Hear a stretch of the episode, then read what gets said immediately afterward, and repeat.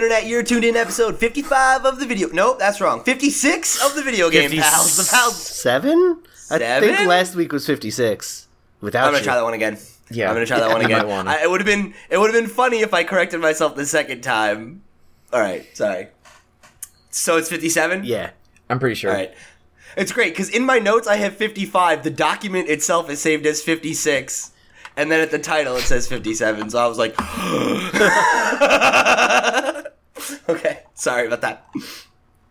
Three, two, one. What's up, Internet? You're tuned in episode 57 of the Video Game Pals, the Pals Network's weekly video game podcast where a group of lifelong gamers get together to talk about video games, the news, and how it all makes us feel. I'm your host, Pete and Bessie, returning to reclaim my throne. I'm joined today by my steadfast companion, the edgelord with the heart of gold, Mr. Robert Thompson. Hey, did you enjoy that uh, Sonic game? Did your aneurysm go away yet? Uh, let's just say there's a lot of fucking blood in my brain right now. I'm glad I could help. Isn't that a good thing? Doesn't your brain need blood? Not as much as I have in it. That's the problem. Oh, so there's too much blood. It's a dangerous amount of blood, and it's rage blood. But uh, if you want to know what the fuck we're talking about, you're gonna have to go watch the episode of Sonic Suggests on Pals Play this week. Plugs. Uh, but we're also joined today by my antagonist, the Vegeta of this podcast, the ever-present nuisance, Andy Brown. Yeah, it's in your absence. I grew strong and hosted the podcast, and then was struck down by the social media plugs at the end. And now you're here to reclaim your title as the host. The Vegeta metaphor carries. It's great. Yeah. Was there a, Yeah, actually. was there an issue again last week, Andy? Oh yeah. oh, it was good. it was great. Yeah, here's here's the thing, man. It's funny because you say you you you powered up to become a host, but you know, two weeks ago, I leave the show in your very capable hands, or so I thought. Uh, thankfully, Sean's here to you know keep you honest. We let you go again. I figured you would have learned from your lesson lesson after Sean publicly, you know, shamed you about it. And he and again, I see him later that day. You know, I'm home from Wizard World. I run into Andy Brown, and uh, he goes, "Oh yeah, like I messed up the plugs again." I'm like, "Man, done 57 episodes. You had 56 episodes where you could have listened and heard what it was. I've given it to you in the past. What are you doing, buddy?" Not selling out. It's punk rock. Uh, and finally, rounding out our foursome today is the Guildmaster himself, Mr. Sean Bartley. Hello, hello. How's it going? I'm glad to be back on the show, man. Glad we're here. Yeah, we uh, we missed you two last week. Yeah, we were off ride. in uh, yeah, we were off in Wizard World uh, or at Wizard World Philadelphia. We got a ton of really cool content there. So if you guys are YouTube viewers, uh, make sure you go check some of that stuff out. Even if you're not comic book people, uh, we did a vlog. We did uh, a fun little kind of man on the street thing with Phil. So go check those out. I think they're a really great time. I put a lot of effort into them, and I think they turned out well. So I'd love to hear uh, what your thoughts are on them. And uh, make it so that they'll let us go again next year. we all put a lot of effort into them. Everybody that was I put zero effort into them. Well, not you. Mostly just me and Sean. No. Obviously, uh, yeah. Phil and Marco put a ton of effort into that stuff as well. They did they did a great job. Phil was fucking hilarious in that video. So it's only three minutes long. Go check it out. Uh, Cosplay Conspiracy. Fill me in over on youtube.com slash the comics pals. Um, but we're not here to talk about Wizard World. We're here to talk about video games this week, and it feels like it's been forever since I've gotten a chance to do that. So I'm very excited to jump into it. But before that, I'm gonna let you guys know where you can, uh, you know, talk to the show. Let us know what you're playing this week. Um, let us know your thoughts on any on this or any other episode of the Video Game Pals. You can write into us at thevideogamepals at gmail.com. You can also hit up our sister show at the Comics Pals wherever your social media is sold, and stay up to date on all the cool stuff we're doing here at the Pals Network, um, like those aforementioned Wizard Of world videos. Uh, and if you're an audio listener, we'd really appreciate it if you guys could give us a like on your platform of choice. Or if you really want to help the show out, you can head over to Apple Podcasts, where we're currently a five star rated show, and uh, give us one of those sweet ratings. Helps the show get recognized.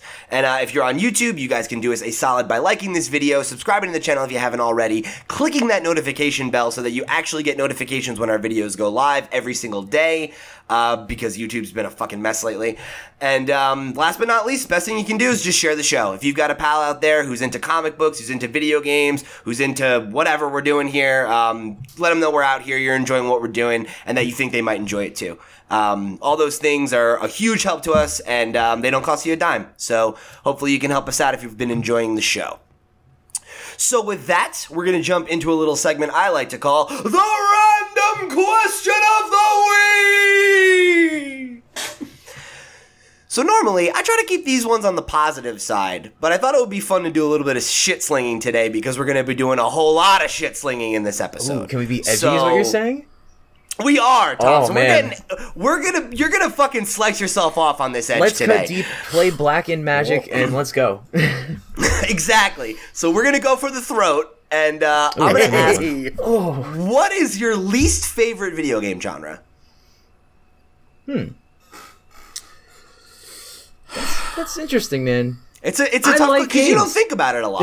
I know? like a lot of games. I really do. And I, I, I like most genres of games. There aren't many that don't speak to me on any level. You know, so you got to really think about it. Um, do do pirate games count as a genre? No, no, I wouldn't say pirate games count as a genre, Sean. Caribbean games. Uh, Is mayonnaise a genre? no, Andy, horseradish is not a genre either. This is a tough one because I'm not a hater, uh, so I really don't know how to answer this. That's hilarious, Sean. You're probably the biggest hater on the show. What? Whoa, I feel personally attacked. Exactly. Now it's a hater competition. Oh shit, guys. I'm gonna go to the haters ball. hate, hate, hate, hate, hate, hate. Thanks. I can't believe you guys just did that in unison. oh, that's good. Uh, so for me, um, I, I, I was trying to think about this one when I when I threw the question out there because because I really you know I, I like most genres at least at some capacity. Uh, but when I was really thinking about it, I think my least favorite genre of games as a whole are puzzle games. Dude. And it's not that I yeah. you're thinking the same thing. Yeah. yeah, it might be there too. and it's and it's it's not a thing that I don't like puzzles in games. I am love slain. Zelda, right? Like I like um arcadey puzzle games, like something like like Tetris is like kind of like you know like you're matching like you know the, stuff like that where you're solving problems on the go or whatever is not a problem for me. But like a game like The Witness, that's like nothing but. Here's a fucking super obtuse puzzle. Figure it out. It's like I can't with that shit. Yeah, I think that might be. I've wounded Andy. I, I was um, hesitant to bring that up because I figured this is going to be a triple blow now, but yeah. I mean, seriously, I think that's it. This does nothing to it for me, dude. You know, it's like it, it's just not good. I mean, like I, I want puzzles in other games, but like to, to sit there and just do that, like it's, I feel like I'm wasting my time. They just um they just frustrate me you know? Like because it, it, it's not a matter of like that i think they're bad.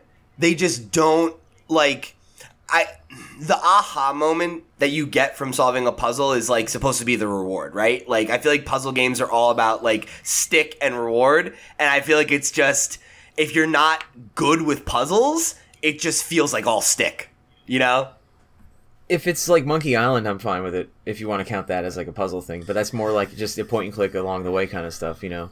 And I- I feel like, see, to me, like I, I feel like point and clicks are a little different because puzzles are Oh, yeah, a big part of too. them.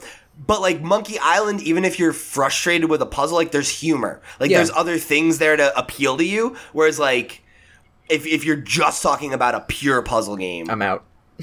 yeah, I don't know. um, so in response, I'm going to quote from Hamlet, Act Act Three, Scene Four.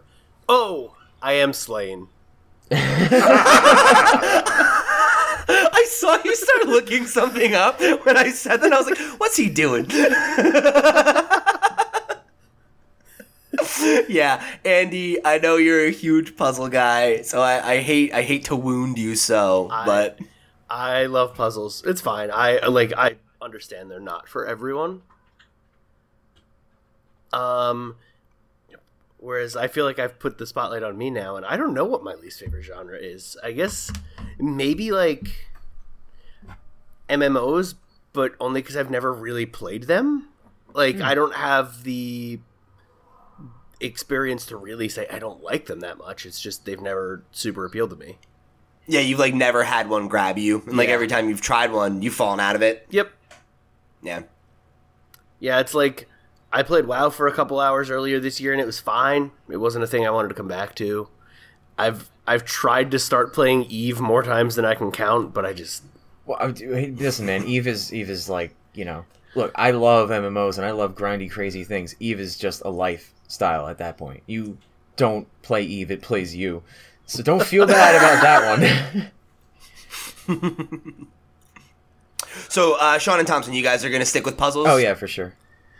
Uh, yes, um, but because I do want to provide a tad of diversity, uh, I do want to say that a, a genre that I don't necessarily hate but have definitely soured on is the first-person shooter genre. Now, I have loved some first-person shooter games in the past, but over the last few years, with uh, what in my opinion has been the decline of Call of Duty, uh, I just haven't cared. The last game in the first person shooter genre that I really, really cared about, I think, was probably like Resistance 3. And uh, other than that, I can't really say that I'm that interested in them anymore. You know, and there's nothing that they can do to bring me back. Overwatch is the closest thing to a game that could really grasp me just because it's it's yeah, it's a first person shooter, but there's all kinds of different characters and it's bright and it's fun. But even that, I played it. It was nice, but I don't care. You know. Yeah, I get that, man. Um, it's interesting to me because I think it was maybe 2015, whatever year Battlefield 1 came out. Um, that year, I think was also the same year Overwatch came out. And uh, I was like very into multiplayer gaming at that time. And I was playing more first person shooters that year than I had in the last like 10. Because I remember like Overwatch had come out or w- was coming out, whatever. I'd played it and it was on my mind a lot that year. Uh, I played Battlefield. I, Doom was out that year. Um, you know, it's 2016 like. I- yeah, so okay, so it was 2016. yeah, Great. I just know Doom. that's it. Um, so I think uh, it's funny because for a long time I was very aligned with that opinion. You know, like Halo was the first person shooter that I that I was still playing, and then they lost me, and then I was just out. You know, and I, and then aside from the weird random game like Far Cry Three, like it was just not appealing to me anymore. And I think the fact that we're actually seeing like a, a reemergence of like single player first person shooters, I'm like very about that because I like first person shooters when they're good and tight and story driven. I just can't get into them in a multiplayer sense. Dude, I know. I think the last one I, I truly cared about was Bioshock Infinite, and I think that that was Mm. the time, like, because because that was the last story one that I could really like sink my teeth into, you know, and like, Yeah, and sure, I like Battle. I've played everything from you know, like I started up with Doom and Quake when I was younger, and I, I played you know the, the Twitch shooters all the way up to like you know Call of Duties and like just about every one. You know, like I've I've agreed with Sean on this man. I think that there has been a solid decline over the years, and when Halo lost me, um, I think it was like after Halo like was it four was Reach or something. I don't know. Um, it was. I think it was three. Then Reach was the last Yeah. Bungie one. Yeah. And I well, that we was all the last one I, I liked Yeah. from them. Yeah, and then it was four was the first one from Yeah. three nine three. Yeah, I didn't play that. Or 363, I just played it with uh, a couple of our friends, and, and that was really it. You know, that like really took me out of it. And then the Bioshock games have stopped, and um, there hasn't been anything you know really big like that that I've seen. I and I feel like for me, like, because like I played Far Cry Five earlier this year, I loved it. Right, um, one of my favorite games uh, of the year for sure. And um, you know, I I just think it's interesting because like the attitudes have just shifted so much. Like when when it was the seventh generation of consoles, like first person shooters were like the thing, and they were also the multiplayer thing. Whereas like I feel like over the last generation, over the last several years, like we've seen that widen out out a lot, you know? And it's like, sure, there are still relevant shooters. Like Overwatch is a big deal and like Call of Duty still sells, like Battlefield still sells. They might not be as culturally relevant as they used to be, but they still make money. They're still a big deal. Um, but like we've seen the uh, explosion of like new genres like MOBAs and now the Battle Royale, which is a third person thing. And yeah, it's been interesting to see like how I feel like it's not even that like they've declined in quality. I just feel like they're not really innovating anymore. It's just more of the same shit and the people that like it buy it and and they're happy with it. And it reminds me of like sports games where it's like they're not bad, they're just more of the same. And if you want more of the same, great. But if you don't, there's a lot of other shit to play. So why would you bother buying another fucking Call of Duty game? You know? And it's like fuck it, I'll go play Battle Royale. Yeah, Yeah. I generally agree with everything you said. Um, personally, I think the thing that made shooters like start falling off was uh, the like aim down sights being everywhere. You think? I think so. I think that's a thing that Halo never had, and that like distinguished other games from Halo. But there's a reason that like Halo Two is still super compelling in 2018. I, I just feel like Halo. I, I it's sad because Halo's waned in a big way, you know. Yeah. But I feel like I feel like if they came back with a really solid like reboot of Halo, like I I do find the core mechanics of Halo to still be very compelling in 2018. Like I remember a couple like a couple months ago, it was like maybe last summer or whatever. I remember we had that night where you brought your Xbox over to one of our friends' house and we did fucking duos on Blood Gulch. Yeah. And I was like, holy shit, this is still just as fun as it ever was. Right, yeah. Um, and like that Halo control scheme, it like you can't beat it. No. And I, the the gravity, like it's just it's just more gamey. And I, I miss Yeah. that about It's like, you I know, don't- like that's what I liked about Doom. Right. I don't want my shooters to be hyper realistic. Yeah. It just doesn't appeal to And me. And like you don't in a, a hyper realistic shooter you get shot once anywhere and you're down. Yeah, I play games like that, you know, on the PC. So like that's why I think like Halo worked so well because it was like, you know, I, I primarily always FPS on on the PC for everything. Like I play Arma and you know, like Insurgency and stuff. It's like literally like you get shot in the leg, you're fucking dead. You know, it is hyper realistic. So whenever I played Halo, it was a blast. Like I have a shield. Oh my god, I can take more than one hit. Fall damage, like what? You know, it, yeah, you feel like it- a fucking god. yeah, and you know, I'm I'm used to it. You know, I, I like having them spread out and being very, you know, like even Bioshock, like to an extent, you were uh, definitely not human. You were superhuman in some way. So, you know, you may not have been able to run through everybody, but you could certainly do way more shit than a normal person can do, and that that's why I like these FPSs on console shooters. You know, and like, I don't know, I didn't really think about that though, but like. I, I realize it now. Like I'd never really done a lot of those games um, separately, and like I always kept them on different things. Like the PC ones I play happen to be just really realistic for some reason. Yeah. Well, and I feel like that's more fun with a mouse. Uh, that's why I like to use a mouse for You know? FPSs. Yeah, but Yeah, when it's like an yeah. arcadey feeling Halo game, it's like something about the controller does feel right for that. And I'm I like never say a controller should be. You know, I'm always like mouse keyboard. You know, for everything. Yeah. Um, but that is definitely a controller thing. You know, never felt better. It just And I works. feel like even uh, I, I feel like even just to take it back to one more thing and we can move on. But um, I feel like even with something like Far Cry, like to me, like the appeal of it that like makes it like well, it's a first person shooter, but it's also like it has that Rambo thing Oh, for going sure. for it, where it's like you're a one man army and like you're supposed to either utilize stealth, which totally changes that dynamic of a first person shooter, or you just go fucking balls out and just Grand Theft Auto crazy, like just you know take people out, and like that is fun because it's about creating chaos and fucking crashing planes into people and shit like that, you know, and whatever. So You're I basically feel like Arnold for me- Schwarzenegger in Predator every time. yeah, it's like I feel like you just need that hook. And I think to Sean's point, like a lot of the modern military shooters are just content to just keep refining the system for the people that really want it. And that's cool, but it's not appealing to as broad an audience anymore, I don't think. Yeah, I think tastes change. You know, people are into different things. Um, but yeah, all right. So I'm glad I'm glad you pulled that one out, Sean. The FPS. I feel like we had a nice little conversation about them there. Yeah. Um, so if you guys want to let us know what your least favorite genre is, or suggest a random question for next week's show, remember you can hit us up at the videogamepals at gmail.com, get us on social media at the Comics Pals, or hit us in the comments down below. Uh, so with that, I guess that means it's time for. The news, the news, we talking about the news, the news, the news, we talking about the news. All right, so we've got a we've got a packed list this week, you guys. We got eight items on the news list, one of the biggest ones we've had in a while. Some updates to recent uh, to past stories, like lots of stuff to get into here, um, and not all of it positive. So uh, let's let's jump into it. We're gonna get you through it. Um, let's kick things off with the fact that uh, women are in a video game, so fuckboys are mad about it. Um, so we're gonna drag them.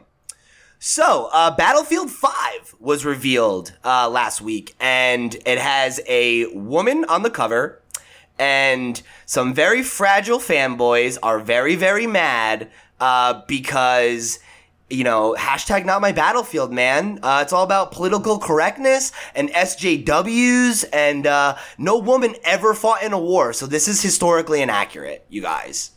Um, so I, I just wanted to bring this up because when we posted about I gave it, you an aneurysm and you want to give me one? Is that why? well, you didn't get. Yeah, I, I mean, when I saw this, I had a fucking aneurysm. But I remember when we posted about it in our, our private little thread, uh, Thompson got a little fired up. So I figured, well, let's let our, our one of our resident history pals, uh, you know, go off on this one if you'd like to. I mean, I'll try to keep it as civil as possible and, and short and sweet because you know I don't want to like you know uh, piss off everyone. But at this, but if you if you if you fucking like listen to this podcast and you and you're agreeing with these people, you need to read a fucking book. Um, so like it just comes down to that. Like period. Like pick up a book, start there, and then like go and read what really happened in life. Because not only did women fight they fought in everything in all countries. Uh, so like you you really can't you cannot believe that and, and live in the same planet as me, um, or, or just leave. Um, find SpaceX and go to Mar- Mars, or I don't care, just leave. I'm done. Um, so yeah, so basically they're wrong, and they're really wrong, and it pisses me off. Um, so that that's that's that's it. And uh, I'd, I'd like to just pull one paragraph um, from this article uh, in The Verge by Megan uh, Farokme- Far oh geez Farok Farok Manesh I believe is how you'd say that or Megan Nicolette on Twitter I guess whatever.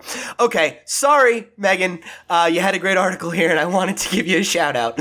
Um, but anyway she she had this this paragraph that I thought was um, valuable because it calls attention to some of the very famous World War II um, soldiers who were women, um, many of which uh, you can learn about on fun little programs like Drunk History or other pop culture places if you're not able to read a book like some oh of yeah, these I mean. Jesus, even if you're illiterate, drunk history exists, and that's just drunk people. Even if you're illiterate. telling you that it happened, and trust me, it's not a lie. It's pretty much right. So, listen. so so here's here's from Megan's uh here's from Megan's article, right? Um it's laughable to think that any modern video game based on war is, quote, historically accurate. But even in this case, Battlefield isn't off the mark. Women did fight in World War II, from the Air Force units known as the Night Witches, which, go look up the Night Witches, because I had not heard about them Oh, oh. until last night, and they're fucking metal. if you've Yeah. ever listened to Sabaton, um, they have songs about like battles throughout all of history and shit, and they have one song called Night Witches, and you should listen to it. It's fucking great. Um, You know what? I'm just gonna tell you. So they were pilots, and they would drop bombs, and they were called the Night Witches because apparently you could hear them cackling when they would drop the bombs on their enemies. Yeah. So that's fucking metal. and they operated Uh, like solely at night, which back then was like really bad. it's hard to do. Uh, so then she goes on to say to secret agents like Nancy Wake, Ludmila uh, Pavlichenko is hailed as the most successful female sniper in history, as well as one of the top military snipers of all time with accredited 309 kills. World War II soldier. All of those were Nazis. Uh, Wanda Gertz began her military career during World War I and later commanded an all-female battalion in World War II. Young women enlisted in combat roles across the world. That a single British woman in the game's trailer uh, reveal trailer has Battlefield players so riled up is willful ignorance that such a role could have ever existed in history. So, uh, Haven't they grow watched, like- up. Agents of Shield, like the main person Dude. is a woman. You know, Yeah, it's was just like she that. started Shield, and it's like she's British, and like there's like how many like fucking James Bond. It's like even they have had the trope of like women in the service and stuff. It's like how this has gotten to this point in time, and people don't think this is especially a British person. I'd like to take- you know countries. It's just like it makes no sense. I'd like to take a different tactic here and say, Yeah. even if they were right, they're still fucking assholes. yeah, that's Oh yeah, That's true, like too. no, Like- no question. like, even if they weren't so wrong, which they Yeah. are, it's like, I'm sorry, you want you care about historical accuracy in Battlefield, a game where you could have two guys standing on a horse while Oh, another yeah, guy yeah. rode it. Three- three guys. machine guns. It was three, and the one has a machine gun, the other has a flamethrower, and the horse is galloping along as three people fucking shoot bullets and flames everywhere. Yeah. Like, like please, it's And the two guys with guns So- are standing on that horse, not like Yes. riding the horse, Oh, it's standing on its ass. Yeah, if you if you click through to the Verge article that I was mentioning, uh, there there there's a tweet that has this GIF that Andy's talking about that you can go check out, and the quote that uh, is from David Milner. He says, "quote Battlefield has abandoned historical accuracy for political political correctness with this video of these guys riding a horse with a flamethrower." so, yeah, um, Right, and that, that was my point, right? With uh, her her first line, it's laughable to think that any modern video game is based based on a war is historically accurate. It's like it's a video game, you guys. Like, Yeah. it's a video game. Um, so you know, maybe just like admit that you hate women, or read a book. You know, either or or. let's leave at this point. Yeah, just uh, grow the fuck up. I don't know. If maybe. you're really that mad, man, like, and you think that everything's gone to shit, then just go find another place to live. Like, I don't want to deal with you anymore. I'm tired of dealing with these fucking idiots. I'm fucking tired of these stories. I'm getting older and my life is like everything around me seems to be turning more crazy. Like, how are these people alive? how did we get this far? And a lot Oh, these people exist. I'm I'm sorry. I'm getting a little heated again. Where did we go wrong, boys? It's supposed to be a bright Video future where we games colonized. Pluto by now. We should have had spaceships fighting aliens or something. I don't fucking know. We should have been Starship Troopering the galaxy and conquering all the planets, not fucking getting mad over a video game. We're too busy arguing about women in Battlefield. this is insane. I'm flabbergasted, guys. I'm sorry. Uh, I'm really I feel the really same way, really. You know. Uh, this is this is really sad, and we see it all over the place, right? Like in comics is a big conversation, and uh, it's been a big conversation in video games. And I think that it's to the point where there really is no there is no discourse, right? Like there's no point in a conversation because these people feel how they feel. So make your own games. You know, that's it. Just make your own games. Do what you're gonna do. Keep black people off the cover. Keep women off the cover. Do whatever you feel is necessary, and see how the game sells. And you know, it'll all come out in the wash. Yeah, Kingdom Come Deliverance sold pretty well. I've never heard of it, so I'm gonna in a take that game as a joke. in a game focused on medi- medieval Europe, where it's basically just white people anyway. Yeah, I guess so. And everyone hates women because it's Middle Ages. Yeah, I guess so. Uh, no, that was a game like made by I I think it was a Polish dude. Yeah, but the game's Um, like time is set in the Middle Ages. Yeah, but like he went out of his way to be like, this is gonna be historically accurate, and we Oh, want this is have the yeah. I know what you're talking about now. minorities or women who are treated well. That's my favorite argument. I love when people bring that up. Uh, Like it's right. So to take it out of the realm of like historically accurate things in video games, which lol. Um, like I love when people say that shit about fantasy universes. It's like, oh, well, it's f- Dragon Age is supposed to be based on the Middle Ages. There's no black people in Europe, and it's like, I don't fucking care. There's no fucking dragons in. Europe either. dude. Is that a real when there were argument that I've never heard? Yeah. Oh my god, dude! I've seen people say that shit about Skyrim. It's like, oh, wh- why do we have to have like black races or whatever? It's like, uh, uh, what? Are you There's cat people. me? Shut the fuck up. Yeah, Like, there's cat people who eat moon dust and get high. Uh, Like, what is that? Like, It's like just, just shut the fuck up. Like I'm so over these conversations. like just, just grow the fuck up, please. Um. All right. So Let's take some skooma. on. Let's take some skooma, guys. Let's calm down. Let's take some fucking Kashi has Khajiit drugs and you just have chill one. out. There's, I don't know if I've told you like this this mod and this guy's name is like Nibbly Wibbly and all he ever wants you to do for his quest is get him some fucking skooma and it's all caps and he's just like, "Where's my fucking skooma?" and he just yells at you for it constantly. All right, so moving right along. Uh, this is this is a little bit sad, but it's kind of a fun thing. Um, so Cliff Bleszinski uh, showed off some potential designs for Boss Key Productions games that we're never going to see. Um, so I've linked down below to an article from Rock Paper Shotgun, which compiles all his tweets. You're definitely going to want to check out this art. Um, but it's cool stuff. So, you know, we, we reported on it last week. Uh, Boss Key Productions has unfortunately closed its doors after Radical Heights failed to uh, make enough money to save the studio, unfortunately. Uh, Cliffy B has said that, you know, he's kind of going to be taking a little bit of a step back from game design for a while, you know, spend some time with his family, figure out what's next for him. Uh, but he's taken to Twitter and shown off some designs um, for, you know, a, a, few other games that he was talking about. But the one I was most interested in uh, was called, it's called Dragonflies. Um, says that it's a single player co op game about a samurai ninja clan that operate out of massive airships and ride high tech gun toting dragons against an undead army.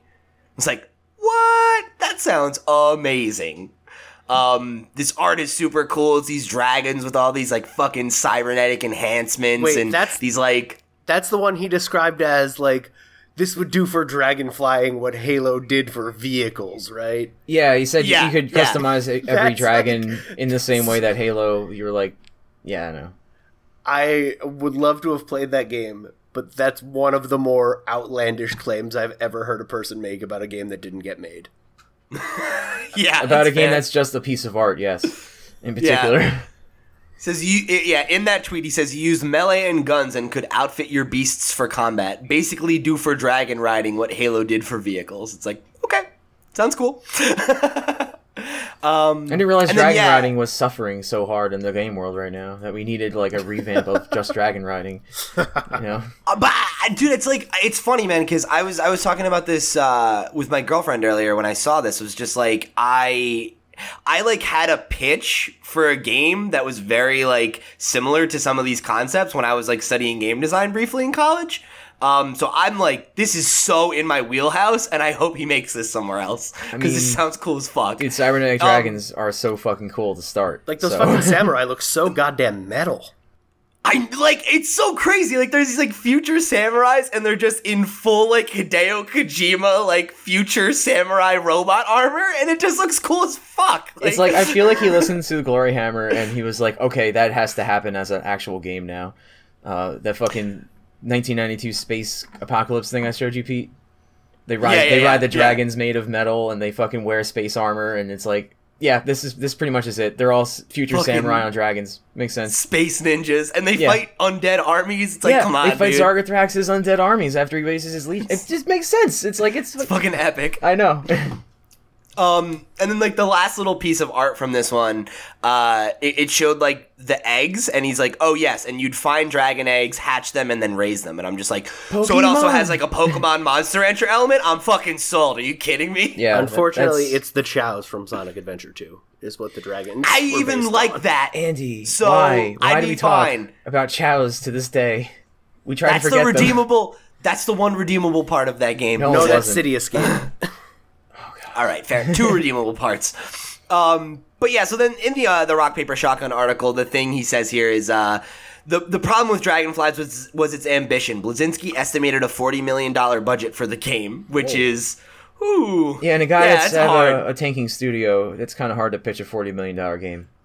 Right. Like it'd be one thing if, you know, Lawbreakers had, and Radical Heights had both been a success, but uh not so much. So, I think him getting a budget for a 40 million dollar game at this point in his career right now is going to be pretty difficult. Um, which is unfortunate because I I ah, this is cool as hell. How do you even make the determination? Like, man, this game we need forty million dollars to make this game. That's like a big budget. I mean, it is. I, I think for him, it's like he's been around for so long that like I imagine he has a good idea of like wh- how many resources it takes to make a game like that. You know, like he did. Um, he's done a couple really big AAA Like he did projects like this. sure, right, sure, yeah. I know who he is, but forty million dollars, like, jeez. Well, you figure you got to build this whole like egg raising element from the ground up. You have to build your fucking melee shooter dragon mechanics. It's not like there's a a set design for like how these should feel, you know, what you should do to make this feel good and compelling as a game. I guess if you are trying to make the Dragonfly Rider game that is that does that for ha- what Halo did, I guess yeah, Yeah, it you would need be forty million dollars. Yeah, He, Yeah. he probably said fifty, and then we looked in and said, "Ah, let's be real, forty. No one's gonna give me fifty. You know what I mean? Yeah, because that's the thing is like forty million dollars isn't an insane budget for a big AAA game. It is an insane budget for a big AAA game that's super innovative and a brand new IP. You know, if you told me that uh, Blizzard was making a game that cost forty million dollars, I would say, all right, yeah, they have billions of dollars. You For know? sure, yeah. Yeah. Yeah, uh, Definitely. Blizzard could make that game. Yeah. I'd be about it. Mm-hmm. Yeah, Yeah, let them pick it up. Uh, And then do like a tie-in expansion for WoW where these people like show up and then we'll get more dragons and heroes of the storm. That'd be great. yeah. So then uh, the other one he showed out uh, was a game called Dog Walkers, which was uh, originally called uh, Ro- Rover or Project Rover, and um, it was supposed to be a uh, like a VR multiplayer team game, like kind of like World of Tanks, you know, with like everybody was had these big quadrupedal mechs that kind of look like like you know monsters and stuff. And like it reminded me a lot of like guns of icarus you know where it's like you have like five man five teams and like one person's piloting one person's doing combat one person's trying to keep your mech uh, on the you know on on on its feet or whatever. Um that like sounds really cool uh there's really not too much art to it or whatever but like i this one you know it makes sense why this wasn't going to go anywhere. Like VR has not set the world on fire, and the idea of like VR multiplayer games is even harder to sell because the market is so small. It would be cool if it wasn't VR. I mean, I love mechs obviously, and I'd, I'd like to do a game like that, like, like you said, Guns of Icarus, but with mechs. I'm, I'm fucking in. Uh, but there's no way in Yeah. hell I'm gonna do that shit in VR. Um, cause Yeah, I don't want to go buy a VR set for one thing that I might play once in a while. yeah. That I think that game would have done better as just a traditional first-person kind of thing. Yep. Um, and then the last pitch was for another VR game that was called Donuts. Um, it had an exclamation point. That's why I yelled. Uh, so it was supposed to be an optionally, optionally multiplayer game um, that was like kind of a nod back to Cliff's roots uh, with uh, Jazz Jackrabbit, which was a set of platformers he did for Epic way back in the day. One of the first Um, games they- I ever played. I think those were the first games he ever he ever worked on too, where they were the first where he was a lead or something like that. I know they're like his first big. Um, I was like four when I played the Jazz Jackrabbit. That's so funny. And then the next year I played Doom. So I jumped up Um, from rabbits to demons. and then they said it. w- They said it was primarily inspired by the '80s arcade racing game Toobin', uh, which I've never heard of. But um, in his in his tweet, he says, "Here's a silly, funny one. Basically, a VR spiritual success, a spiritual sequel to Toobin'. Only everyone are animals, and uh, a way to fight seasonal affection disorder." which I thought was funny.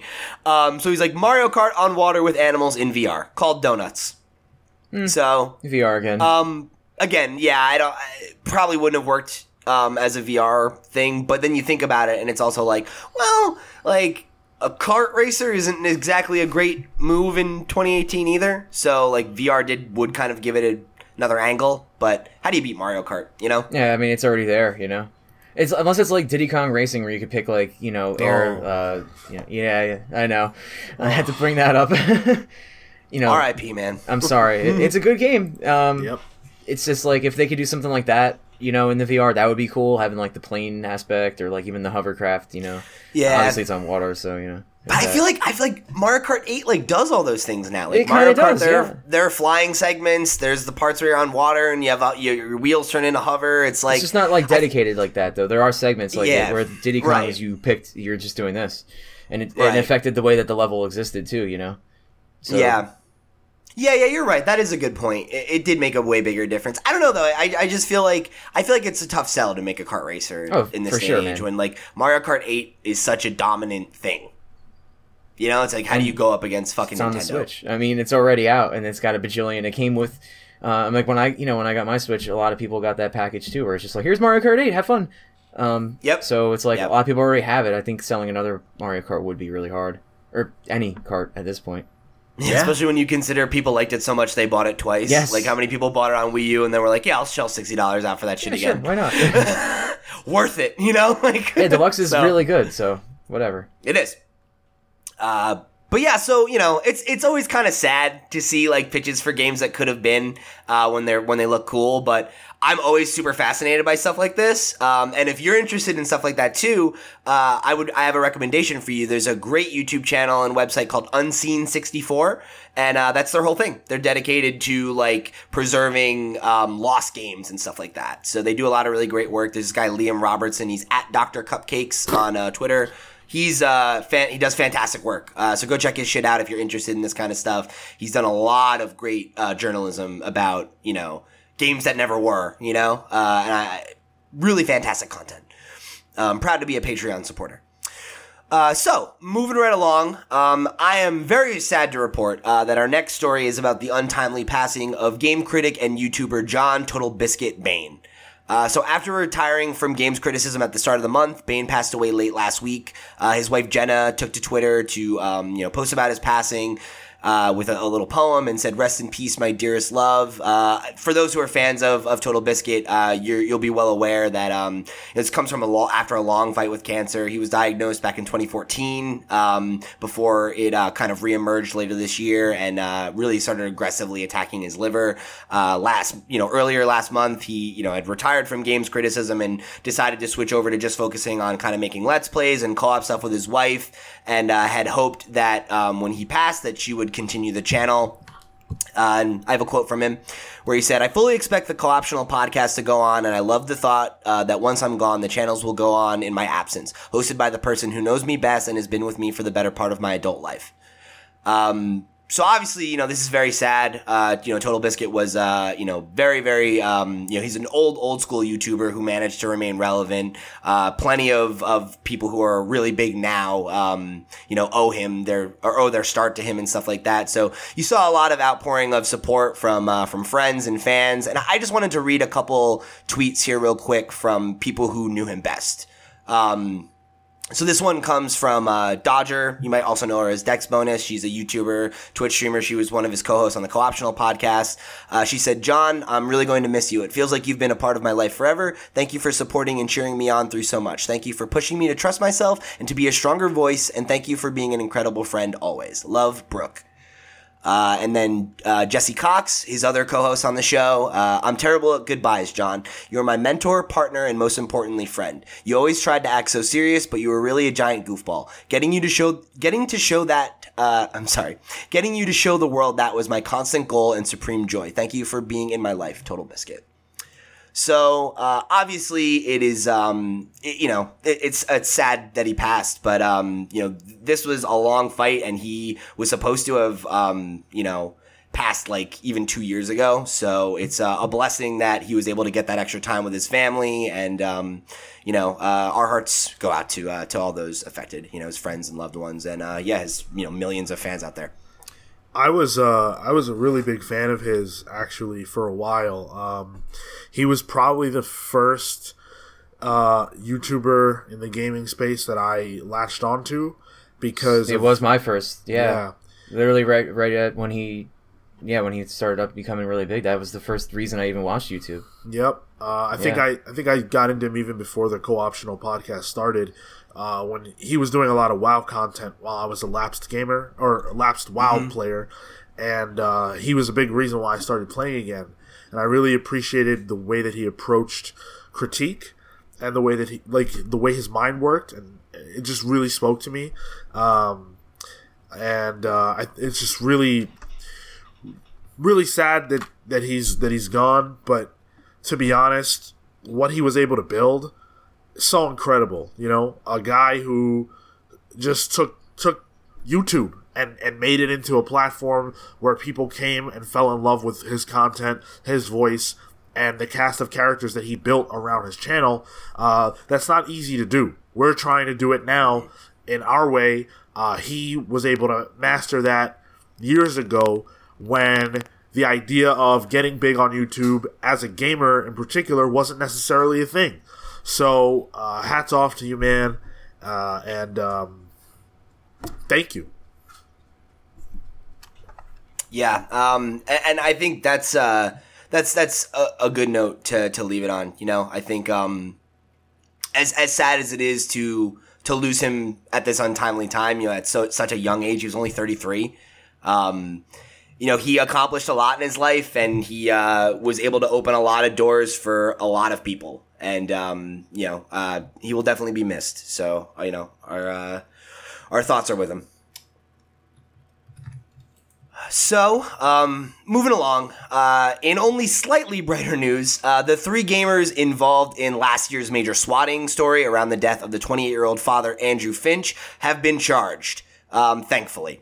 So, uh, if you'll remember, uh, we, we did a whole episode about this, so I'm not gonna re, you know, um, tread all that old ground. I've linked to an article down below that does a great job recapping you on everything, adds all the new information and new context, uh, and I've also linked down below to our original episode, episode 36 of the Video Game Pals, where we talked all about this information. Uh, we promised we'd update you on the story when it finally uh, went to court, so let's dive into it. Uh, so Tyler uh, Barriss, aka Swatistic, who is the the guy who actually called the SWAT in uh, and has been involved in multiple instances like this over the years, has bragged about them. Uh, he's been charged with multiple counts of making false information and hoaxes, cyber stalking, threatening to kill another or damage property by fire, interstate threats, conspiracy, and wire fraud. Uh, so the AP reports that the most serious charge of making a hoax call carries a potential life sentence because it resulted in a death, and that some of the other charges carry sentences of up to 20 years.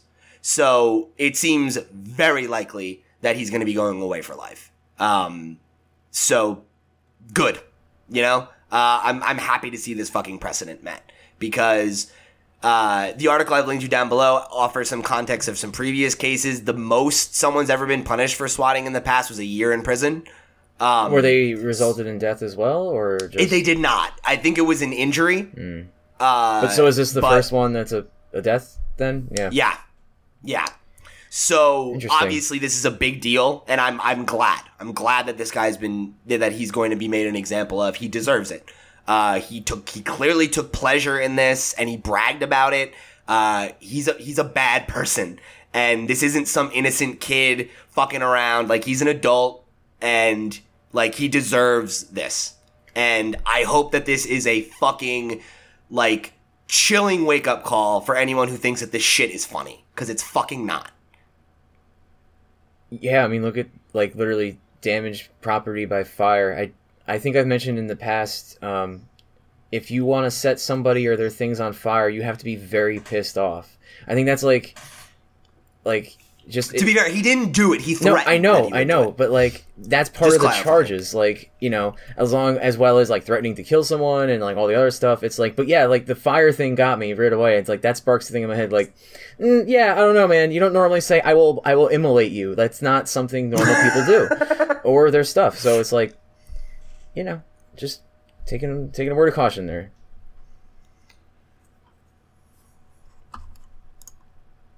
Okay, Yeah, was I giving you guys a chance to jump in. Yeah, I Um, just good. I hope they spend a long time in jail. Yep. Like, that's all I have Uh, to say about that. Yeah, and then just to give you the rest of it, uh, Shane, Shane M. Gaskill and Casey S. Viner, who were the two kids who actually had the falling out, and then I don't remember which one of them it was, but one of them was the one who got Swatistic involved to do the swatting. Um, both of them have been charged with wire fraud, conspiracy, and obstruction of justice. Uh, so seems like they'll probably receive much lighter sentences, but um, you have to imagine they're probably going to be uh, going away for at least a while as well. So the only thing I have to say about this is that this is great and this guy should definitely rot, but this isn't enough because the reality is that we understand based on all the reporting that came out during this time that most police forces are not equipped to deal with this problem. And I don't believe for one second that one instance of this taking place is going to uh, cause every other person who's into doing this or who thinks it's funny to rethink their actions because the reality is people mm. commit murder every day right so we know that that this is that it's not enough to just showcase hey this is what happens there needs to be the ability for police forces to properly deal with these situations when they come up it took someone to die for this to become a serious issue. All right, great. Don't let the conversation end when this guy gets uh, uh, sentenced. Now, Yeah. we need the other part of the work to be done to get these police forces equipped to deal with this across the entire country. makes sense. You know, if we become uh, complacent in this and think it's all good, we're gonna be screwed. Yeah. Uh, 40k says it best: the moment of laxity spawns a lifetime of regret. You really need to follow through on things like this. Um, thankfully, the precedent is being set. I hope, but you know, I hope it's life or something really. But you know, we really. It's you know it's it's it's gonna suck. Like I do think there is gonna be people out there who, who see this and like eh no and but like there are people who are just determined to do what they want to do. Um, Yeah. yeah, and that's that's the real shame out there. It's like this will definitely deter someone, but not the greater screwed up people that really just just try to be shitty, you know. And unfortunately, Yeah, I- there's there's people like that, you know. Yeah, I, I, unfortunately, I think you're right.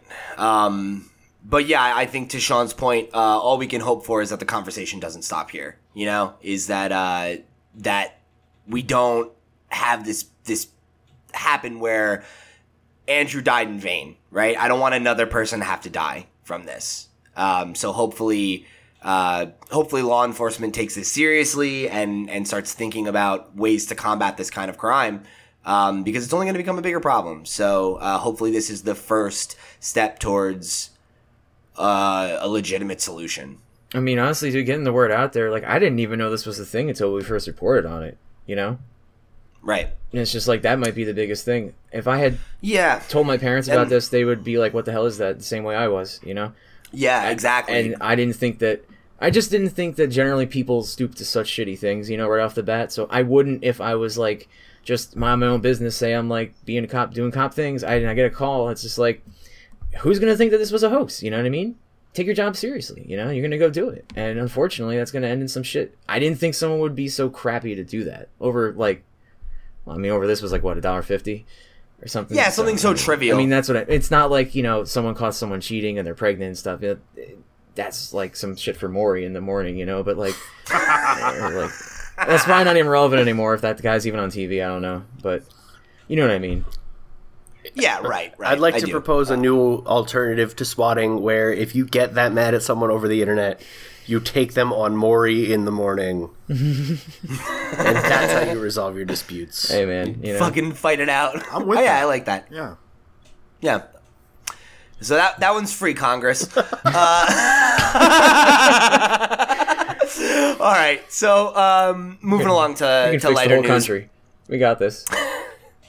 So uh, Microsoft's E3 press conference is going to be two hours long. Uh, so previous briefings have generally clocked in at around 90 minutes. It's pretty standard. Um, so this is like a pretty significant bump. You know, we don't know exactly what's going to be there. You know, they've gave us the vague PR thing of we'll be debuting games you've already seen plus new games. Thanks Xbox. It's E3. Um, but this uh, this news does come hot after uh, their promise that this E3 event will be their biggest E3 showing ever, and instead of using the show floor at the LA Convention Center like everybody else, they're going to have their own Microsoft Theater, which is like across the street uh, for hands-on demos, press, fans are going to be there. So it really seems like Microsoft's trying to make a big deal out of E3, and the fact that they have an additional 30 minutes to talk about, and I'm pretty sure that they confirmed they're not going to be talking about hardware um, is interesting because it means they've got to have something to show us. And in, in the uh, E3 special we did a couple weeks ago where Sean and I were talking about predictions and everything, the big theme there was Microsoft seems like the one who could surprise us. And uh, I think this kind of is another little check on that box of like, oh shit, they might really have something here. So I I come from the school of thought that bigger is not better. Uh, I don't I don't really think that them adding time to this showcase means anything, or at least it doesn't mean anything to me on the outset. Uh, sure, it could it could mean that hey, we've got so much awesome stuff to showcase that we need this time. But I'm a fan of wrestling, as you can tell by the shirt I'm wearing, and wrestling events have gotten longer and longer and worse and worse over the years because they're just adding time, but not really adding substance. And I have no reason to believe uh, that Microsoft is looking to add big time substance that's valuable to us uh, through this press conference. That's just me again on the outset. I, that's interesting. I hadn't really thought about it from that perspective, but I mean, it's certainly possible. We've sat through a lot of bloated E3 presentations. Uh, my Yeah. prediction is that the Undertaker is going to throw Phil Spencer from the top of a steel cage. Yo, My God! Phil Spencer's broken broken. Oh no, the Undertaker's broken Phil Spencer in half. Uh, Andy, I like that prediction. Top one E3 prediction. one out of one. Um, yep, Andy. as as the Xbox guy on this podcast somehow um I'm like I'm excited to see what they got. I I think if they're talking for 2 hours and not talking about hardware like they're either going to show us a lot about a handful of games or just a lot of games. So yeah. and you know spend 5 minutes talking about whatever supercar they made for this year's Forza. God. So that's a, Can we just stop with shit like that? You didn't like the Chick Hydro bot? I, I think it's fine. It's like it's like a tradition for them to wheel out like, oh, we made this really ridiculous sports car just for E E3. Shit like that, I always just feel like it feels like so old E3 though. Like, do you remember that E3? Um, I want to say it was like 15 or 16, where like Pele came out to talk about fucking FIFA, and it's just like, guys, what the fuck? Like, Pele doesn't know shit about FIFA. He's just here to talk about soccer. Nobody cares. Like, I don't even want to hear about FIFA. ah, whatever. so, you know, there's there's not too, too much else to say about this one. Thompson, did you have anything else to add? I mean, just like you think that they have their own building that they wanted to use and they added more time, um, makes it sound like they do have something. Uh, I hope it's not all smoke and mirrors, you know. I hope it's not just like we need a bigger building Yeah. and more time because we got so much like fluff to, you know, get out there and a fucking laser light show with fireworks and all that, you know. Just I'm not an Xbox owner right now, but like you know, I have tempted myself so many times with those sales. uh, You know, anytime there's a big one, uh, I I just I can't find the reason to get in yet. Maybe this is it. I- State of Decay 2, baby. Yeah, but like one game isn't gonna do it for a whole system, you know. Unfortunately, Man, like yeah, I'm gonna like State of Decay too. It's just you know, yes, yes, Sean. Nah, you just you always say the thing that I'm thinking. I, I, I, I said on the E3 prediction that I'm looking for a reason to get an Xbox. Now's the time. I And- would love for them to just come out and be like, bam, bam, bam, three things in a row. You know, like E3 this year was fucking awesome, and like here's you need an Xbox now. In the same way that when I saw the Switch, I was like, I need that, you know, and I hadn't even have a game for it yet, so it was just like, I don't do that for nothing, you know, like it's super rare, you know, um, just it's it's the Xbox is great, and I just want to have one, but I need a reason for it. Yeah, like, my, really my wow big me. hope, my big hope is that we're going to see the culmination of what Phil Spencer's been working on the last couple of Yeah, years. and I You and know, I, I trust he- in his vision, so I really do, and I don't think we've actually seen much of it yet. Like the things they've been doing over the last couple years that have been super pro consumer, a lot of that's been under his guide. And in terms of like games and content, he really hasn't been around enough for long enough for something to like percolate. Now he has. He's And basically like- a first term president coming in on the recession. He's basically trying to fix everything and, and, and get us going on the right path, but he needs some time. He, and Spencer gonna- needs four more years, Yeah. guys. It's not just that he like you know he's he's he's used his first term up and he's coming to re-election and he's like and here's where I wow him for the next time. Mm, yeah, that's Yeah. what he's doing. I hope so. I hope so too. So, you know, good luck, Xbox. We'll be watching. Uh, so, moving over to the world of Nintendo, the company has announced plans to release a dockless Switch bundle over in Japan. Um, so this is not not a huge story for us. It's not doesn't have a Western release plan right now or whatever. But So I'm on the go. interested in it. Like, it's like a handheld only switch. Yeah, so it's it's a bundle. It's forty five U.S. dollars cheaper if you do the conversion math, uh, and it only includes like the actual base Switch unit itself with a pair of Joy Cons and straps. So there's no dock, no grip uh, for the Joy Con, no HDMI cable, and no charging cable. Um, and Nintendo's billing it uh, as a quote second set, like specifically intended for households that already have a Switch and have a dock and have a charger. Nice. Um, so yeah, it's interesting that you know th- this is something I've predicted for a long time. I I, I assumed we would see this one day. Um, so when IGN uh, reached out to Nintendo UK, uh, they got a quote from them that said, "This is Japan only. We have no plans to release this in our region. Different regions make different decisions based on a variety of factors." So in Japan, you know, where mobile gaming is, and I don't mean mobile like handheld, right? Gaming on the go is king. Uh, this makes a lot of sense.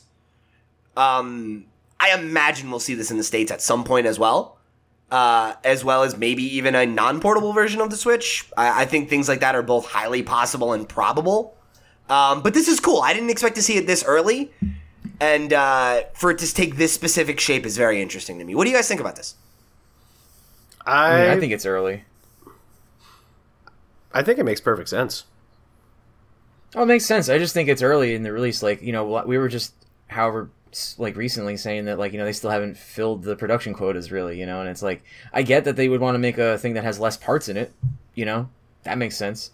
Um, just, I would, I would have thought maybe we would see this come around Decemberish, you know, something like, like, oh, here, you guys have had two years to buy a Switch. Here's, here's the new one. Holiday thing? Yeah, something like that, like a Yeah. Black Friday thing.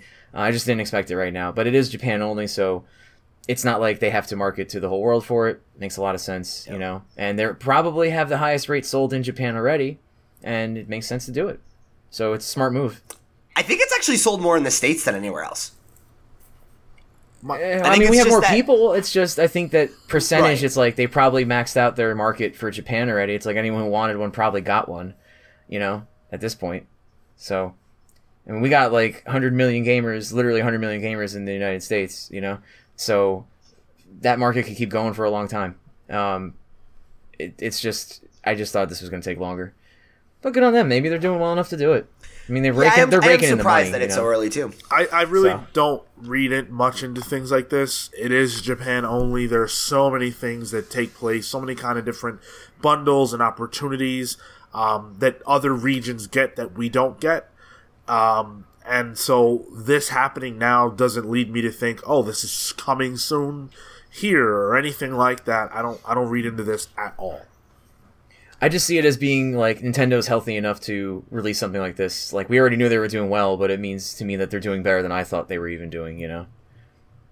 Yeah, I mean, I, I think for me, like, it just seems like a natural step for that market, right? Like, For sure. Japan is a very, um, you know, mobile focused marketplace, and if even if you didn't own a docked, uh, like an original Switch, you could buy this for forty five dollars cheaper and buy the adapt the charger for 20 bucks or whatever it is. It's like 20 25 and you're still saving 20 bucks. You know and if you don't ever intend to use the dock you know maybe that's an incentive for you to pick it up.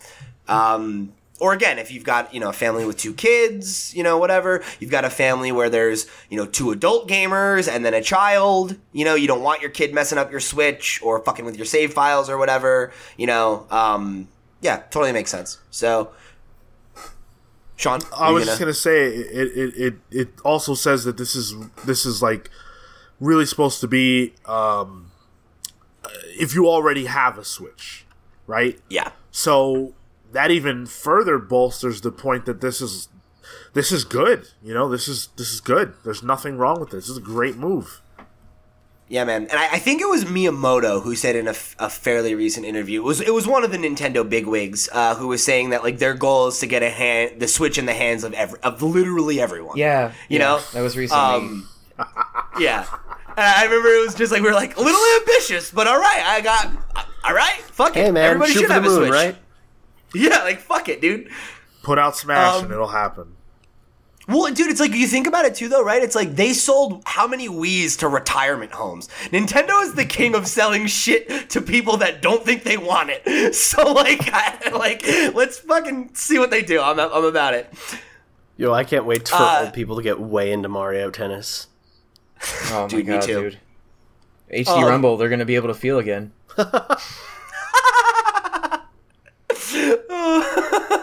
Sorry. All right. So uh, our, our next two news items are going to take us into our meat and potatoes this week, uh, all about the future of the PlayStation brand. But while we're on the subject of handheld gaming consoles, uh, apparently Sony's future in handheld gaming may not be totally dead. Uh, so Sony Interactive Entertainment's new CEO, John Kodera, said in a roundtable interview in Tokyo today that, or not today, sorry, this is from the GamesIndustry.biz article that I pulled this from, uh, is uh, considering a number of path fo- paths forward in the field. Uh, so this quote comes from him. He says, "In my opinion, rather than separating portable gaming from consoles, it's necessary to continue thinking of it, portable gaming, as one method to deliver more gaming experiences and exploring what our customers want from portable. We want to think about many options." Um, so obviously, like that, that could also be in uh, like you could be talking about mobile to some degree there as well. But this was specifically in regards to uh, like portable solutions by Sony. Um, so this is interesting because obviously this is not like, oh, they're making a Vita 2, but this is a very stark contrast to what uh, the his predecessor, the CEO Andrew House, said uh, just last September. You know, he was asked about the success of the Nintendo Switch and whether it uh, at all changed the, the way that the company thought about the portable market. And he said, "quote We have not seen handheld gaming outside of Japan as being a huge market opportunity."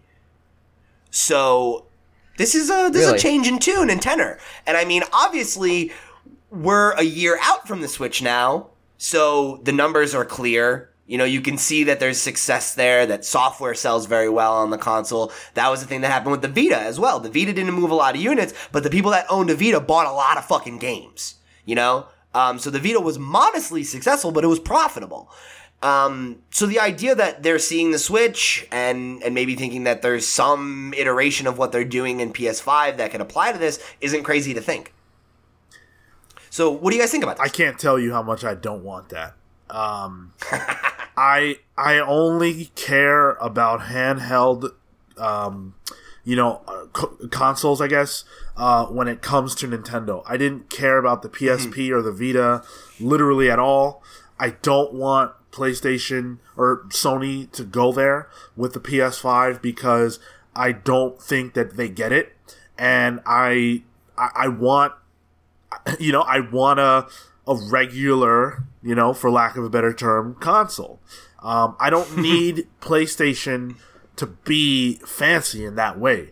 Nintendo, they're the innovators when it comes to stuff like that. Let them Yeah. do that because they get it. And also, sometimes they don't get it and they fail, like the Wii U, right? It took them a while to get this right. Uh, let let Microsoft, let Sony continue to make the huge hulking monsters um, with the super, you know, specs when it comes to consoles. I don't care about a Sony portable situation, and I really don't want a PS5 portable deal either.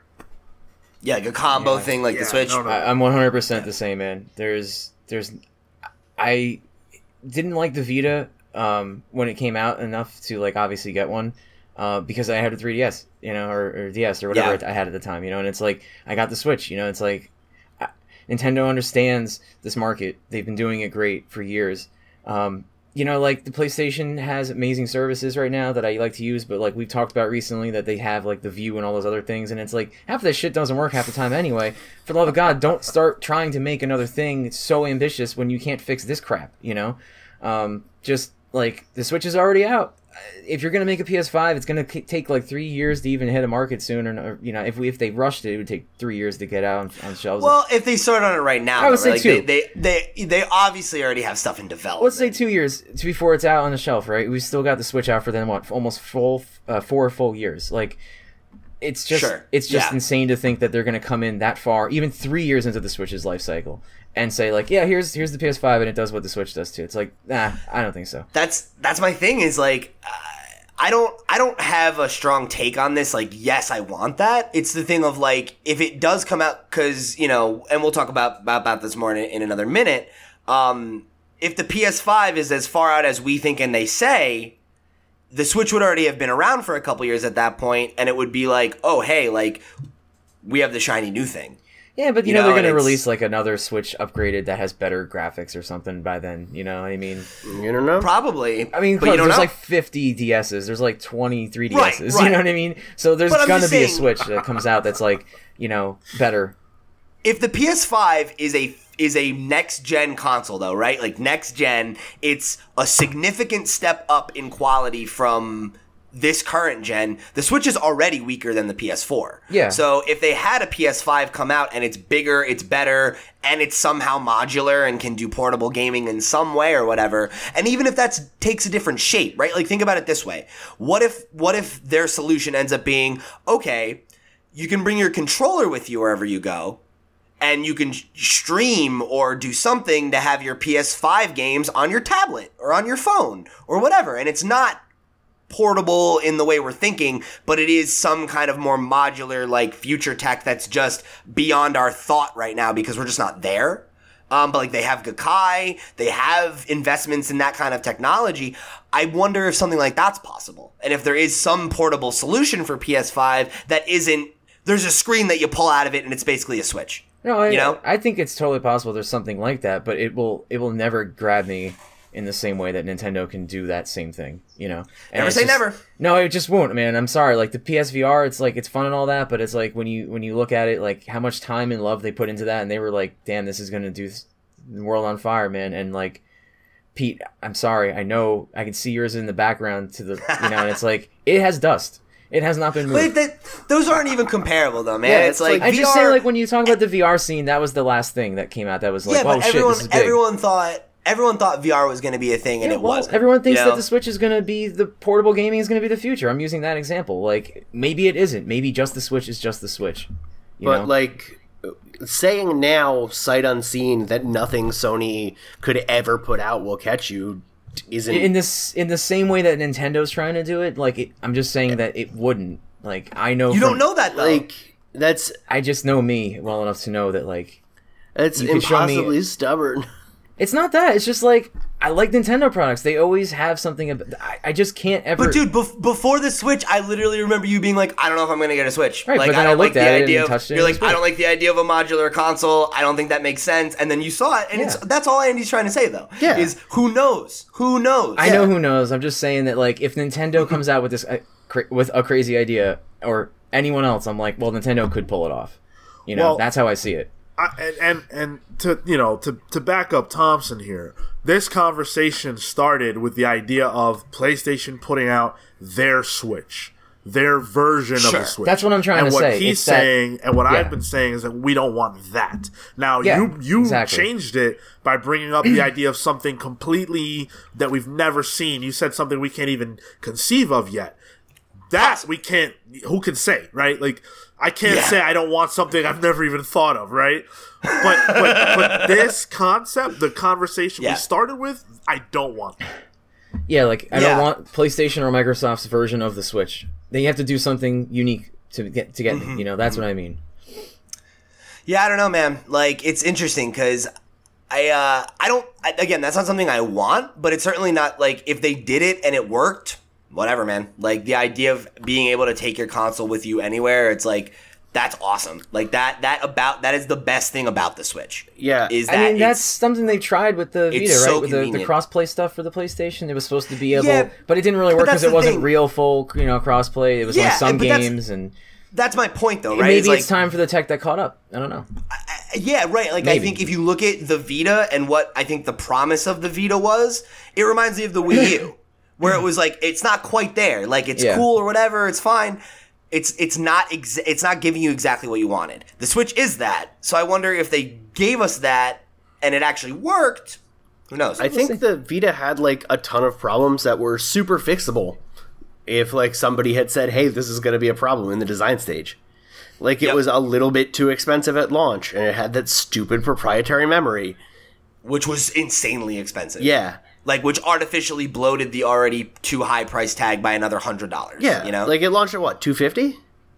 I think. Yeah. That's insane for a handheld. Wow.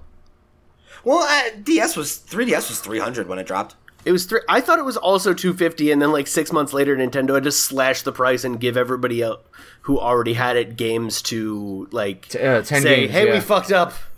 That did happen. I bought it after the price slash. Um, but I, I think it was at like 250, 300 when it I came think out it, as well. I think it went from 250 to 180, and like 180 Okay, yeah. is is good for a handheld. Yeah. Well, and you look at the Switch, it's like 200 bucks, you know, like plus whatever else. Um, so yeah. Yeah, Uh, like or It's, right? It's Is that three. right? It's It's three. 300. It's 300? yeah, the Switch. Okay, that's with the game, right? No. Or No, this is like the Switch Okay. is 300. You get Okay. like a like a package deal. You can get them for 350. Usually comes with two or three games, or like around holidays and stuff. Okay, um, okay, 350. yeah. But you know, you just get like one set of Joy Cons and the Switch, and you know the That tracks. like stuff, you can yeah. get a, a PS3 or a PS4 or an Xbox with a couple games for 300 at this point in their life cycle. Yeah, right. Um, which is legit. Yeah. Yeah, because you think about in another year when they do slash the price of the Switch, it'll be very affordable. Yeah, for sure. But Uh, like so many things about the Vita weren't problems with like It. Yeah, it's like Sony made a, a handful of really like dumb mistakes that like don't say that like Sony can't make games in a handheld space. Like I think the Vita was probably had a little bit too much going on under the hood for what mobile gaming needs. Um, uh, like Uh, yeah, at least at the time, it looked super pretty, yeah, but like I don't care about graphical fidelity when I'm playing a game on the subway. You know? Yeah, and like to some degree, but I think like I also feel like it was the problem of like it was a tale of two Sonys. Like Right. it came out in between the PS3 and the PS4, so it wasn't quite connected to either of them. They wanted to sell you on console quality gaming on the go, and then they kind of abandoned that. You know, it's like I just feel like it was a mismanagement more than anything. Um, and the idea of them focusing on one SKU but somehow evolving like a handheld solution Right? Yeah. we'll see. We'll see. Um, it's it's an interesting thought experiment at the very least. I'm I'm I'm interested to see that Kodera is at least like thinking about stuff that House wasn't. You know, because Andy House was great, but uh, it seems like Kodera is um, trying to do some new stuff. So we'll see. Um, but then uh, Kodera made headlines again this week when he said that the PS4 was entering the end of its life cycle. Uh, so real quick, I'm gonna pull uh, tight few paragraphs from Polygon Samit Sarkar's article on the announcement because he just throws a bunch of fucking information that talks about the context of this statement, right? Because everyone saw this and freaked the fuck out. That, oh, can't believe the generation's over. What the fuck? You know, all the games are finally coming out. So relax. Uh, so what he meant by this, right, was uh, a couple years ago, Andy House had mentioned how at the launch of the PlayStation 4, when they were announcing all of their big games that we're actually finally seeing, that they were in a cultivation point, right? And that's something that's generally uh, described when a company is at a point where they're doing as much as they can to minimize expenses and maximize profits, right? Because they had just invested all this money into the PS4, they had invested all the money in these games that are being developed. You got to run a tight ship. Now they're at a point where uh, PS4's sales are starting to kind of plateau, and they're starting to shift their strategy as they realize that the console is settling into where it's probably going to be. Um, so here's here's from Polygon's article. It gives gives us a little more context. Uh, the PlayStation business has done very well for Sony since the PS4's debut in November 2013, delivering steady increases in operating income and generating a cumulative cash flow of more than 700 billion yen, which uh, p- translates to 6.31 billion dollars, which is quite a bit of money uh, for the 2013 to 2017 fiscal years. Sony is projecting another improvement in PlayStation operating income for its 2018 fiscal year, which ends March 31st, 2019. Although the company expects the jump to be smaller than in recent years, an increase of just 7% uh, to 190 billion yen. Um, so that's what we're talking about, right? Sales are not down. There's no problem. It's just we're plateauing because most of the people that want a PS4 have one, you know? So now we got to shift what we're talking about. So uh, Samit goes on to say, uh, much of the negative impact dragging down that forecast comes from an expectation of lower hardware sales and higher costs associated with those sales. Sony projects that it will sell 16 million consoles during the current fiscal year, down from the 19 million in the previous year. And Kodera said today that although PSVR is growing, the virtual reality market's growth hasn't fulfilled the industry's expectations. Right? Well, what Thompson said. Uh, PSVR is the most successful of them, but it's just not.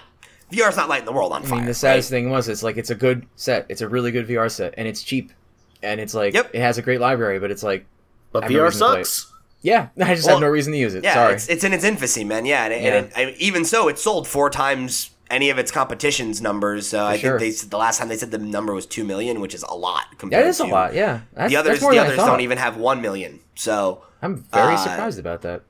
Right. So goes back to the article to say, however, Sony believes those negative trends will be bu- uh, buoyed by sales of software and add-on content, as well as quote network services growth mainly with PS Plus and paid subscribers.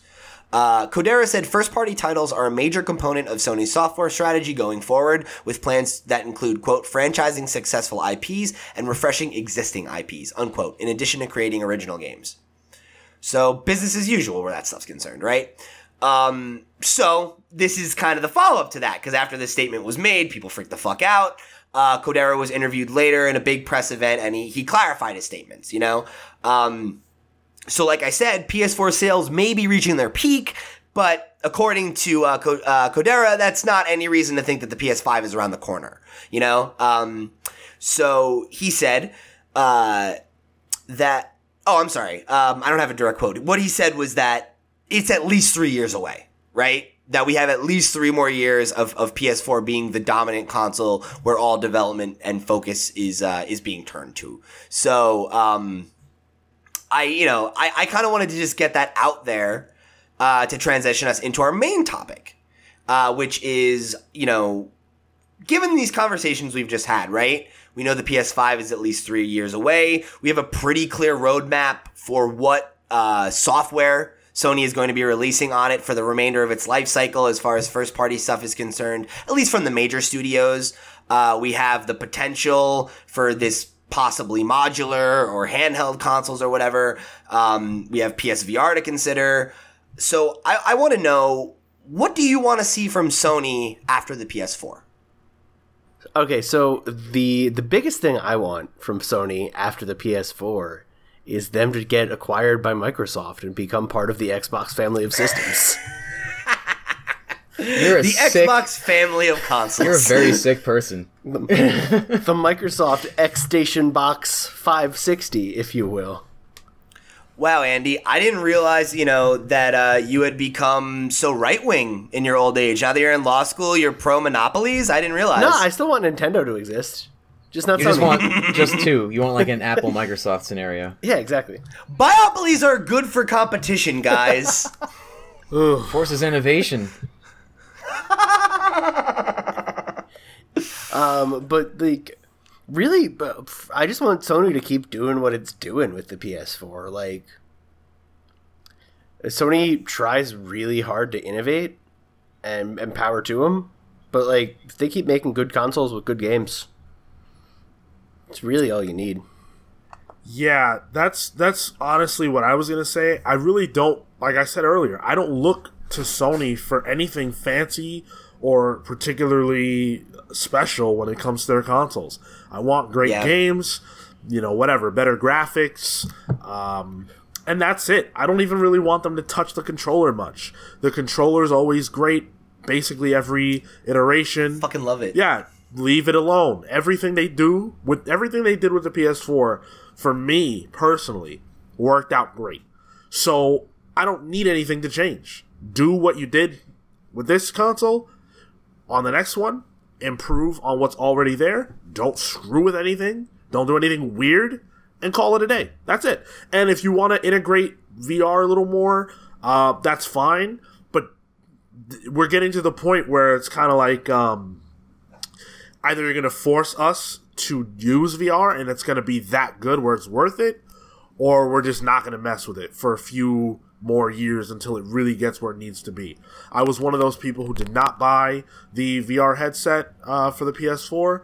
Um, if they get it to the point where it's really great, package it in to the PS5 and like really go there, or just leave it alone until the PS6 or 7 or whatever. But just don't make any moves that are going to turn people off who love what you did with the PS4. And that's it, really. for for me, like I agree with that for the most part. Like I'm not looking for a ton of hardware innovation. I'm more looking for attitude changes within the company. Yeah, that's fair. Um, because I think I've regularly said this on the show. Uh, I think a hungry Sony is is a good Sony for the industry.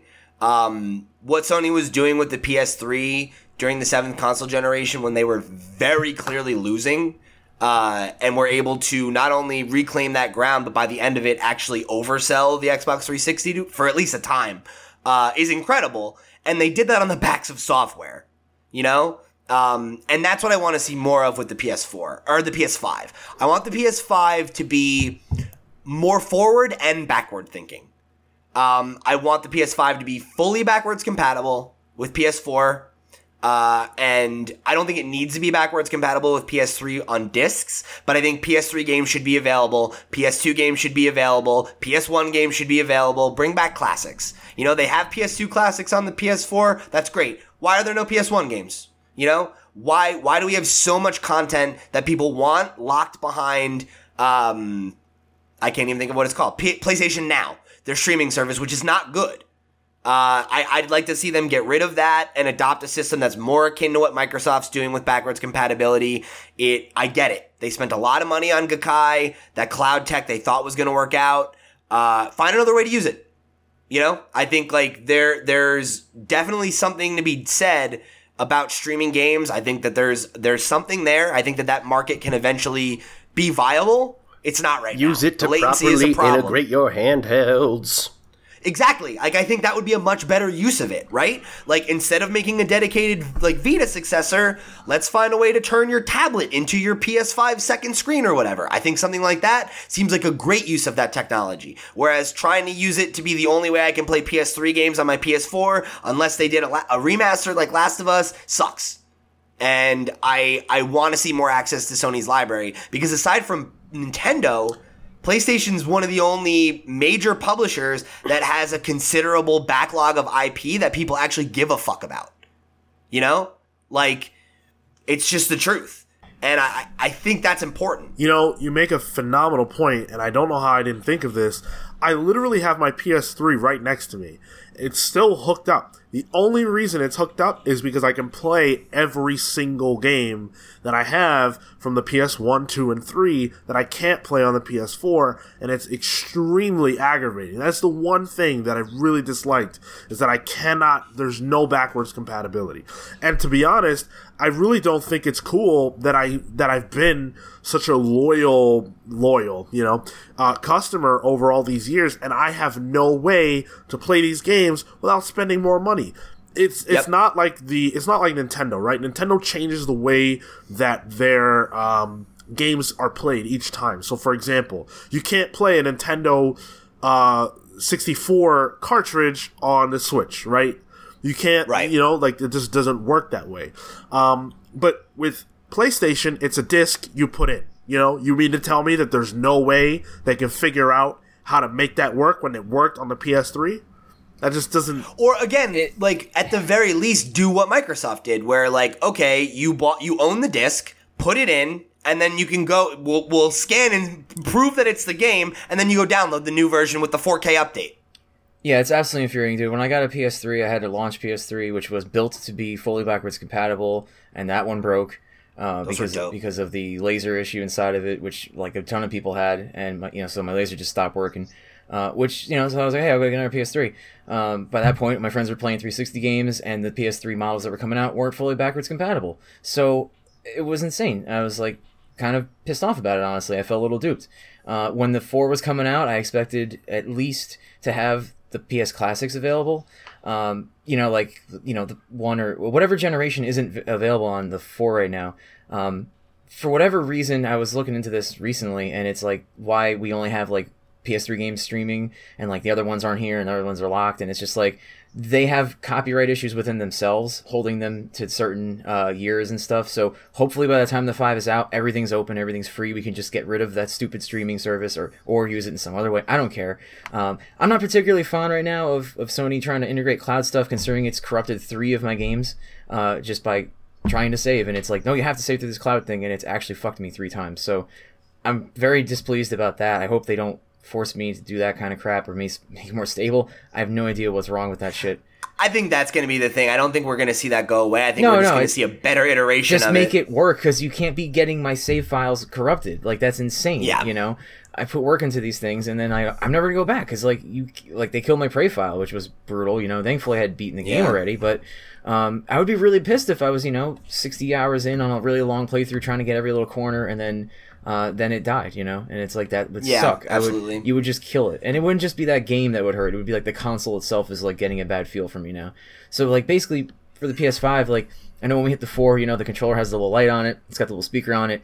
Uh, I, I don't, I don't see the point of the speaker, and the light is hardly useful for me. In fact, it's it's annoying a lot of times. Um, I, I know we said that this was built around you know the PS uh, the FPS you know like King and stuff. So it was cool when I like I played a couple FPSs on the PlayStation uh, the four, and it's like oh you know you're dying, it turns red in the light, but it's like you're fucking looking at the TV, dude. I'm not looking at the beam of light at my knees. Uh, Well, you know we we learned we learned ne- later on, right, that like that light was actually for PSVR. Like that's for Right. for VR tracking. So what I mean is like you know I, I don't want them to even try to integrate that kind of stuff, innovate on that junk. Just make the freaking cloud saves work. You know, backwards compatibility can't be that hard. You can you can slap a PS2 emulator into the PlayStation for like megabytes of size, which will run PlayStation Yeah. 2 and 1 games. And that's two of your generations right down. Uh, you know, and then like sure, making the 4 backwards compatible to that uh, maybe it's not as easy as I think, but I can imagine since most of those discs are the same hardware they're going to be now, like Blu-ray, you know, high quality stuff. Uh, it can't be that hard. I don't think. Presumably, anyway. Right. So the only one I think of is just the PlayStation 3 games, which are stuck to that streaming service. So kill it, uh, or something. You know, Give us PS3 classics. right. That's all I'm asking just, for. You know, it's just like give us the library. You know, it sucks that I've got my Castlevania Symphony of Night like PS1 game. You know, like sitting back there, and I got like, you know, like as dumb as it is, like my Warcraft 2 uh, on on PlayStation One, and I can't I can't play these games anymore. You know what I mean? Like You could I'm play gonna, Warcraft 2 on PlayStation 1 to begin with? That's actually how I discovered Warcraft. Yeah. I'm Back sorry. when I was. Hey, I didn't know better. so I beat the shit out of that game up and down, and then I was like, "This is on PC," and I was like, you know, six or something, or fuck, I don't know, however old I was. But in any case, um, it, I just think it sucks because like I don't want to have to go install another fucking partition drive on my computer to put DOS on to go find Warcraft 2. It's like I got the disc right behind me. Let me just play this fucking game. And well, and, and I think getting like a to- working not real quick getting a Sorry, working no, not ahead, fucked up PlayStation 2 uh you know like it's all secondhand at this point anyway so it's just like it I mean for me it's like impossible to find. I don't want to drop more money on this stupid thing. I already had like two PlayStation 2s I'm good you know? I don't want to have to keep taking my girlfriends to play a dumb game you know?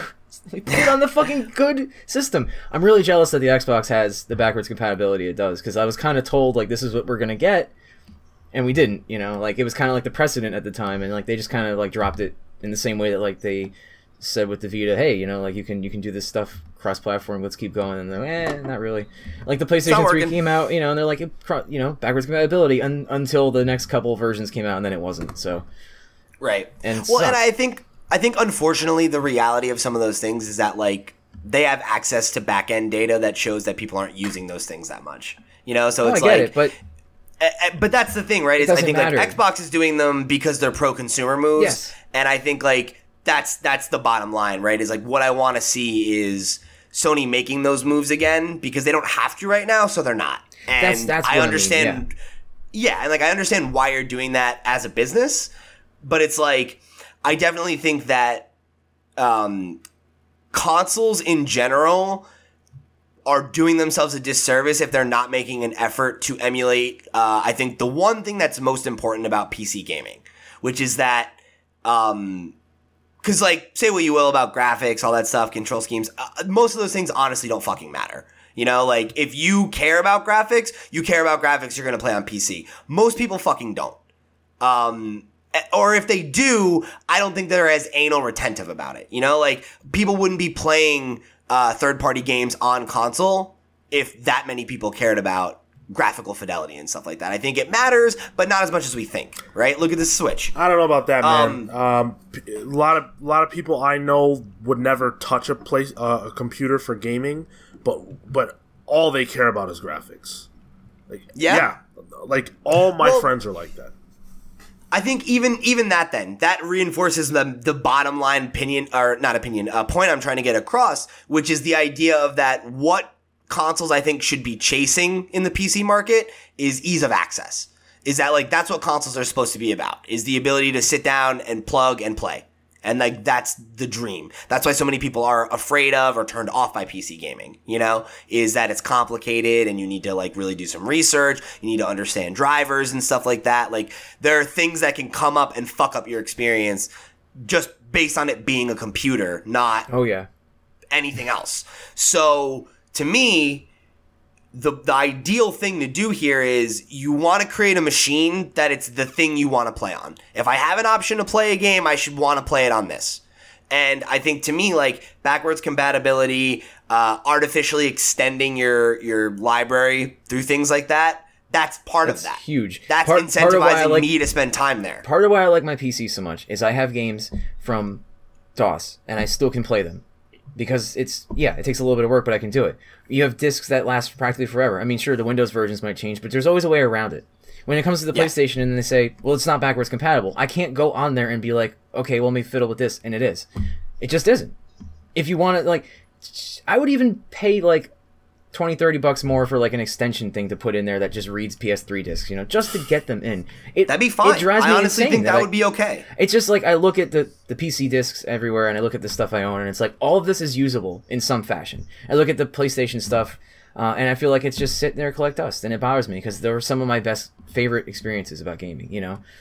Yep. And if anything, you know, like I, I I'm a PC person first, but like I love the PS1 and PS2 games, like with a ve- like Yeah. just a passion that most games don't get me for. It's something about them I enjoy, but I, they're the least accessible games for me right now, which is crazy. So They're tough. Yeah, Yeah, like they're in this crazy. they're in this weird spot where like a lot of older games are more accessible now because of things like this the SNES Classic and all that kind of shit. even or, PC, the like good old games, Console, you can whatever. go on there and they they release. You know, Steam might release a game and it's not compatible with you, but good old games puts it on and they say, well, you know, we actually released this game because it's tested to work with PCs, and guess what? It works. So you can go there and buy it, and and you know the accessibility of these things is everywhere, and I feel like Sony just forgot that for a little bit, you know. Or they, they Yeah. I mean, it may not make them, you know, even if one percent of the entire player base is crying about this and says like you want it, it's like it's just the right thing to do when you look around and everyone else has that, you know. It it makes Well, me. it, you know, it gives you an option to leverage IP in a different way too, Exactly, and yeah. leverage stuff that's already existing to make extra money. Um, but I think uh, to uh, to get off that for a second, um, the other thing in terms of attitude change that I'm really interested in is I miss the uh, approach that Sony took to first party stuff or exclusives during the PS3 era when they were when they were behind, and you know their whole attitude was, well, we'll have an exclusive game on the platform every month. And it wasn't an Uncharted or a God of War or whatever every month, but you got stuff like Tokyo Zoo, which is like a random PS3 exclusive, you know, or Wow, like I haven't heard that um, in so long. Wow. but you know what I mean? Like shit like that, like weird, obscure shit like that. But it was a, it was a, Um, gonna be a good game regardless of what it was. You know, it was Yeah, a fir- it was like- a Sony first party game. You could count on it being good. You know. or or at least it was a game that Sony had vetted and they're like we partnered with this cool indie Mm-hmm. to publish this game because we think it speaks to our audience and we want to cultivate gamers that are like you know stuff like that one game company like Flower and Flow and Journey and like stuff that's different and kind of obscure and weird and I feel like we lost that on PS4 when PS4 took back the we're the dominant platform again their focus is more on third parties because third parties want to partner with them in the same way they used to partner with Microsoft. And I think that's fine. I, I want to see Sony making those key partnerships with people like Bungie and Destiny and whatever. Like, that's great.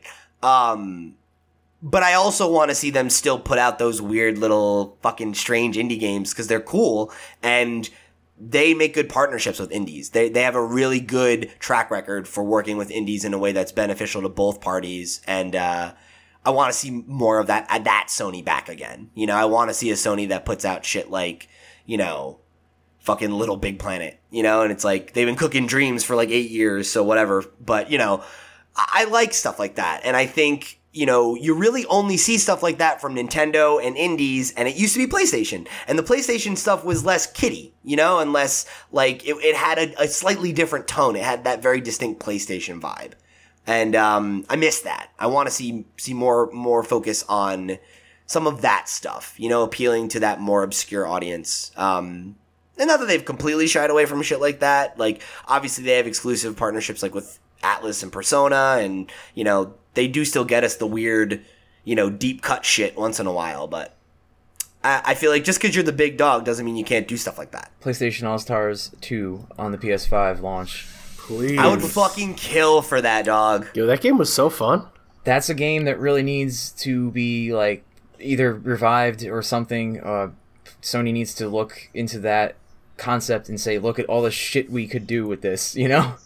I feel like that is like one of the most underrated PlayStation first party games. Like it had problems, but I really liked that game. I thought it was super fun. It was a blast. I mean, played that a lot. Yeah, it was. It was just great. You know, it was a fun time. It's the same feeling when you're playing Smash. You're like, oh, look at all these. It's just, but Sony, you know, and, and Sony's library is And gigantic. for some reason, Raiden. Why the fuck not? Snake was in Smash, so they they picked Raiden. That's how I saw it. They were just like, we can't pick Snake. He's already been used. Fuck it, let's use Raiden. I Raiden. thought it was. I thought it was weirder that the Big Daddy was in it, but Yeah, uh, that was I strange. I forgot about Big Daddy. yeah, it was weird. It I was mean, a weird lineup. Bioshock but that's the needed, thing, man. Yeah, Bioshock needed to be there, and it's just like you can throw Big Daddy in the game, and it's cool. You know. But that's the thing is like if you look at it now, there's so many more characters that like you know like they could have Aloy, you know they could have like fucking uh, Kratos. like Kratos with his son, you know because I think he, he was in it already. was. But Yeah, no, but like the Um, new one, you know, like, right, like right, old man But, like, Kratos. I don't know. Tomb Raider would be cool. Like I feel like you Crash, Crash. Now that they have that that relationship back, bring Crash in, get Spyro in for real. Jak and Daxter. You know, like I don't know, Yeah. man. Doesn't matter I, I would be they- about that. I'd be about that.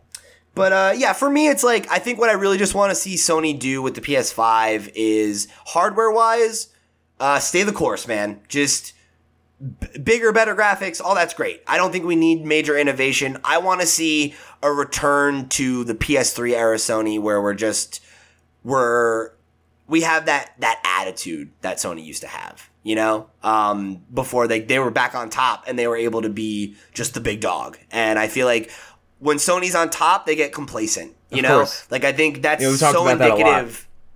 Well, you look at the PS3, right? When they put out the PS3 and it was super expensive, and everybody was like, "What the fuck?" and they're like, "You'll pay for it."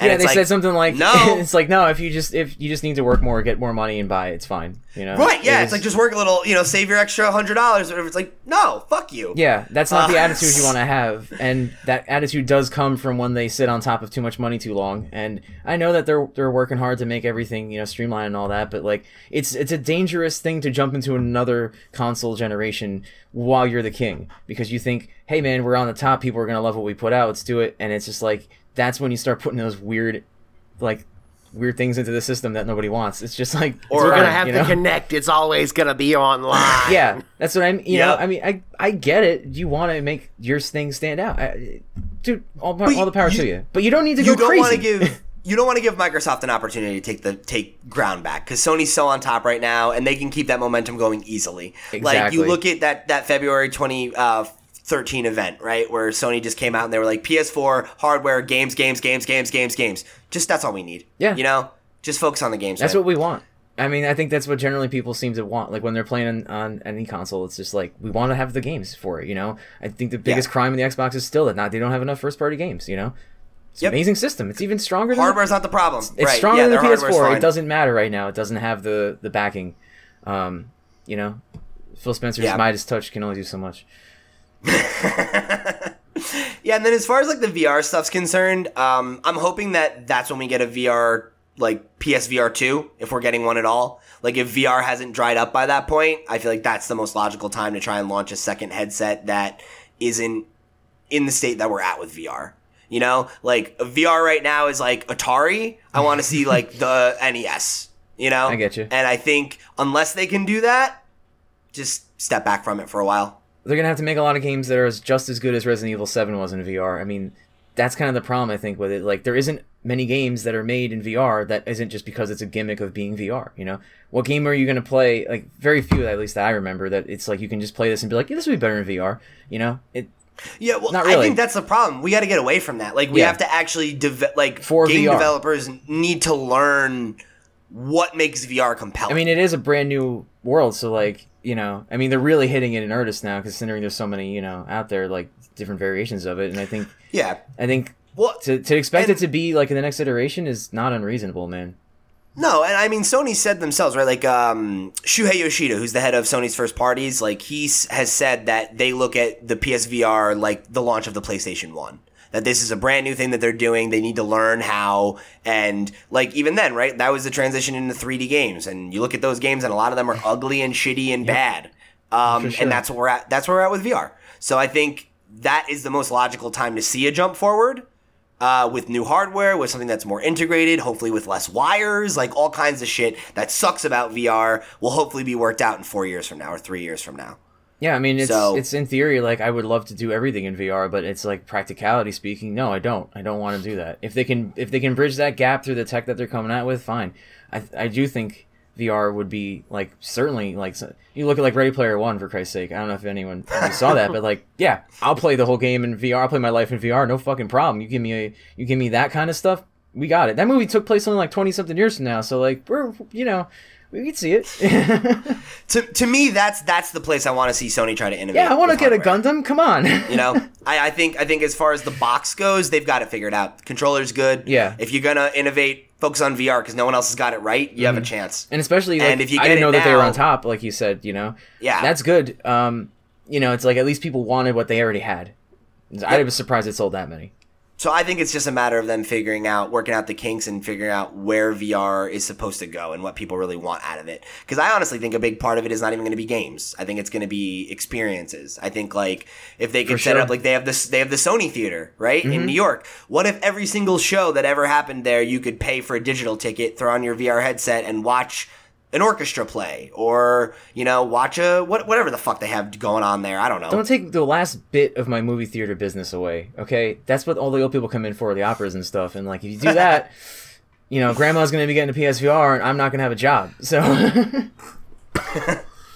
yeah, well, robots are always going to take your jobs. We knew that. yeah, I know. Um, so, any uh, any closing thoughts on this one? Anything we haven't touched on and stuff you guys would like to see from Sony?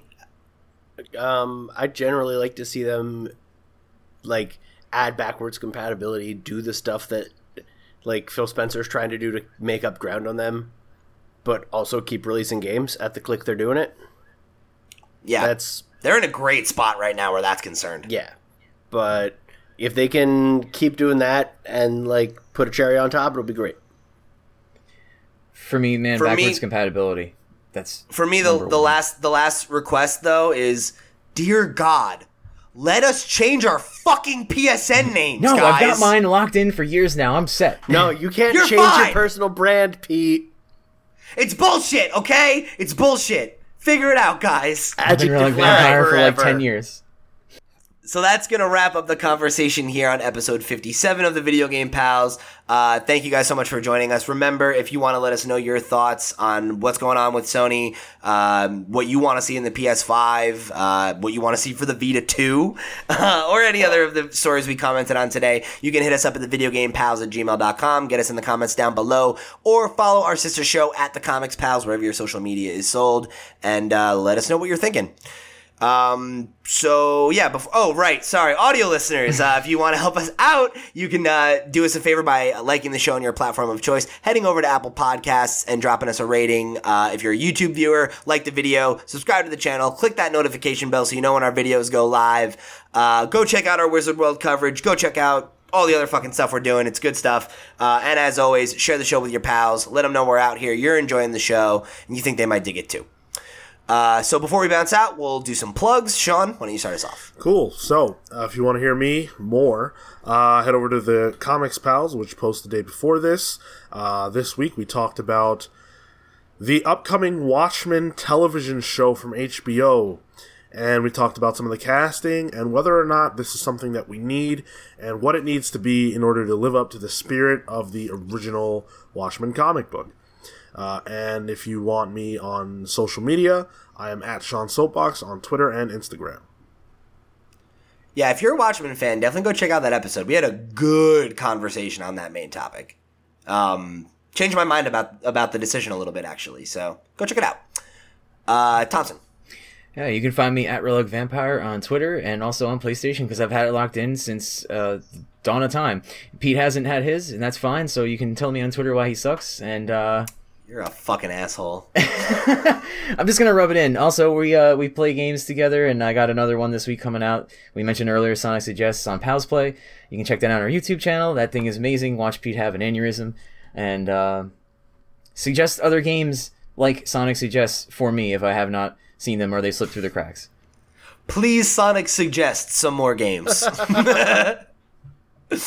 All right, Andy. Uh, you can find me over on Twitter at tiger underscore millions, um, where I shit post a lot. You can check out the episode that I hosted without Pete and Sean of the Video Game Pals last week. It was a blast. I had fun. That's one way to describe it. Hey, I had a lot of fun. Thompson had a lot no, of fun. no. You did fine. You're good. Uh, all right. And as for me, if you guys want to connect with me, you can find me at loud underscore Pete on Twitter and Instagram. Uh, I am on all of our other programs. So I'm on the Comics Pals with Sean, which posts the day before this. uh, on podcast platforms. Fridays on YouTube. I am on our Riverdale review show, The Riverdale Review, uh, which we are taking a brief break from this week because we needed to uh, round up all of our very special guests for the finale. So that'll be back next week. We'll be doing a season in review kind of thing. Last episode, uh, so go check that out. Should be a great time. Uh, and then I'm also on Pals Play with Thompson. We finished Way Out this week as well, so that was cool. Go check that out. We got a special half hour long finale. That was a great time. Very emotional.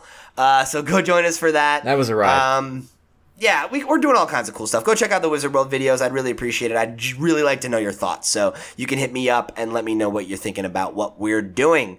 Uh, so that's going to wrap it up for this episode. Thank you so much for joining us. We will see you next week.